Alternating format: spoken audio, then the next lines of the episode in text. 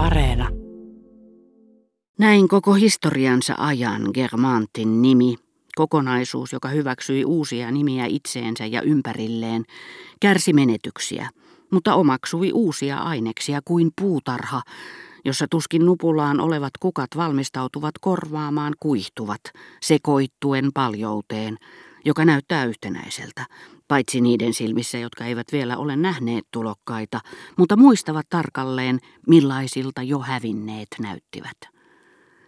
Useampi kuin yksi näille iltapäiväkutsuille kokoontuneista vieraista, tai niistä, joiden muiston kutsut minussa herättivät, muistutti minua luonteensa puolista, joita he olivat itsestään näyttäneet vuorotellen erilaisissa, jopa vastakkaisissa olosuhteissa – jolloin he olivat toinen toisensa jälkeen ilmestyneet eteeni, ja he toivat taas näkyviin minun oman elämäni eri puolet, vaihtuvat näkökulmat, samalla lailla kuin pinnanmuodostus muuttuu, kukkula tai linna nousee maisemasta milloin oikealta, milloin vasemmalta, näyttää ensin hallitsevan metsää, sitten kohoavan laaksosta paljastaen matkamiehelle suunnanmuutokset ja korkeuserot hänen tiellään.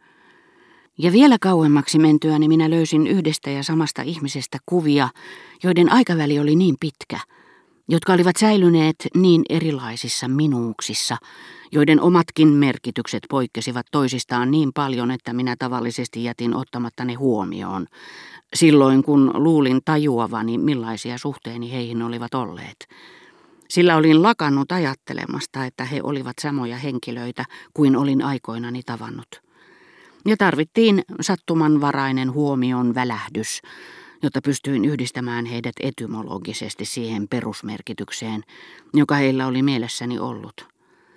Vaaleanpunaisena kukkivan orapihla ja aidan takaa neiti Swan loi minuun katseen, jonka merkityksen olin joutunut jälkikäteen tulkitsemaan. Se oli haluava katse. Rouva Swannin rakastaja, Combreen juorujen mukaan, katseli minua saman aidan takaa kasvoillaan epäystävällinen ilme, jolla ei myöskään nyt enää ollut silloista merkitystä. Ja hän oli muuten sittemmin muuttunut niin paljon, että en tunnistanut häntä Balbekissa siksi herrasmieheksi, joka oli katsellut julistetta kasinon lähellä, ja josta minä aina kymmenen vuoden välein mietin, se oli paroni de Charlie jo silloin. Kummallista. Rova de Germont, tohtori Persepien tyttären häissä, rouva Swan ruusunpunaisissaan isoenoni luona, Rova de Cambremer, Le Grandinin sisar niin tyylikkäänä, että Le Grandin pelkäsi meidän pyytävän häneltä suosituskirjettä tämän luo.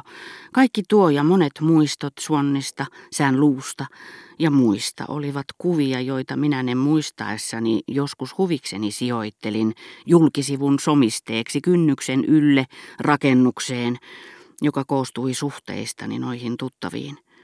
Ja ne tuntuivat minusta todella vain kuvilta – eivätkä miltään, minkä itse ihminen olisi jättänyt minuun.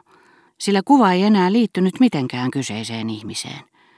Eikä ole vain niin, että joillakin ihmisillä on hyvä muisti ja joillakin huono, vaikka he eivät menisikään niin pitkälle kuin Turkin lähettilään rouva ja muut, jotka hänen laillaan elävät jatkuvassa muistamattomuudessa, minkä ansiosta he aina, kun edellinen uutinen on haihtunut viikossa taivaan tuuliin tai seuraava uutinen on onnistunut manaamaan sen tiehensä, löytävät tilaa uutiselle, joka on ristiriidassa sen kanssa, mitä he juuri kuulivat. Vaan vaikka kahdella ihmisellä on yhtä hyvä muisti, he muistavat eri asioita. Toinen on hädin tuskin kiinnittänyt huomiota seikkaan, josta toisella on hyvin huono omatunto, mutta on puolestaan siepannut lennosta jonkin huomautuksen, jonka toinen on ohimennen lipsauttanut ja kohottanut sen hengenheimolaisuuden tunnusmerkiksi. Erehdyksen kieltäminen on ihmiselle tärkeää, kun hän on päästänyt suustaan väärän arvion, sillä arvion muisto kalpenee – ja hyvin pian hän voikin vakuuttaa, ettei ole sellaista lausunutkaan. Ja vielä syvempi ja vielä pyyteettömämpi etu vaatii eriarvoistamaan muistot, niin että runoilija unohdettuaan melkein kaiken tosiseikoista, joista hänelle muistutetaan, saattaa silti säilyttää niistä mielessään pakenevan vaikutelman. Tästä kaikesta seuraa, että ihminen 20 vuoden poissaolon jälkeen kohtaa odottamansa kaunan sijasta tahatonta ja tiedostamatonta anteeksiantoa.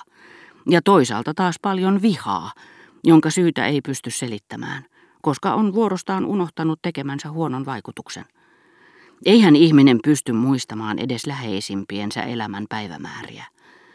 Ja koska oli kulunut ainakin 20 vuotta siitä, kun rouva de Germant oli tavannut Blockin ensimmäisen kerran, hän olisi voinut vaikka vannoa, että tämä oli syntynyt hänen piireissään ja istunut kaksivuotiaana Chartrin herttuattaren sylissä tuudittavana.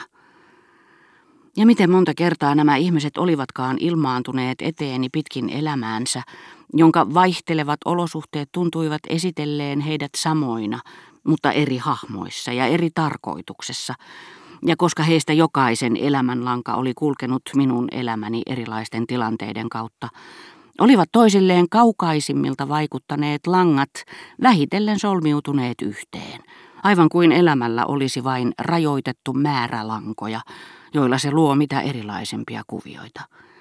Ketkä voisivat olla kauempana toisistaan minun menneisyyteni eri vaiheissa kuin esimerkiksi isoeno Adolf, jonka luona kävin vierailulla, Rova de Villeparisin, Marsalkan serkun sisarenpoika, Le Grandin ja hänen sisarensa tai Françoisin ystävä, entinen liiviräätäli meidän pihapiiristämme. Mutta nyt tänään nuo eri langat olivat yhdistyneet kudokseksi. Tässä sään Lung pariskunta ja tuossa Cambromerin nuori pari, puhumattakaan Morellista ja monista muista, jotka liittymällä yhteen olivat luoneet kuvion, yhtenäisen kokonaisuuden, josta itse henkilö oli vain osa. Minun elämäni oli jo kyllin pitkä, joten pystyin useammalle kuin yhdelle siinä esiintyneistä henkilöistä löytämään muistojeni vastakkaisilta alueilta toisen henkilön häntä täydentämään. Jopa muistoon Elstiiristä, jonka tauluja näin täällä kunniapaikalla, mikä todisti hänen maineestaan. Minä saatoin lisätä mitä varhaisimpia muistoja Verderääneistä, kotaareista, keskustelun Rivbellen ravintolassa, aamupäivän, jolloin tapasin Albertinin ja monia muita.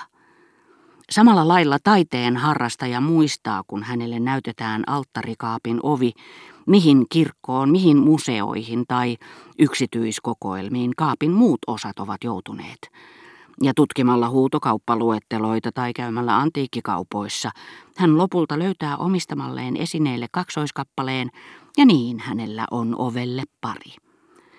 Ja hän pystyy ennallistamaan mielessään kaapin jalustan, maalausten kertomuksen tai jopa koko alttarin.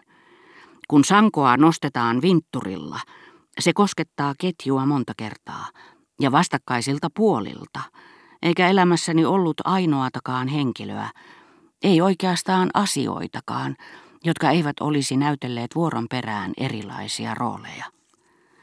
Kun löysin jonkun tavanomaisen seurapiirituttavuuden tai jopa aivan aineellisen esineen muutama vuoden päästä uudelleen muististani, huomasin, että elämä oli kutonut niiden ympärille uutta lankaa ja lopulta pukenut ne pehmeästi vuosien kasvattamaan verrattoman kauniiseen samettinukkaan.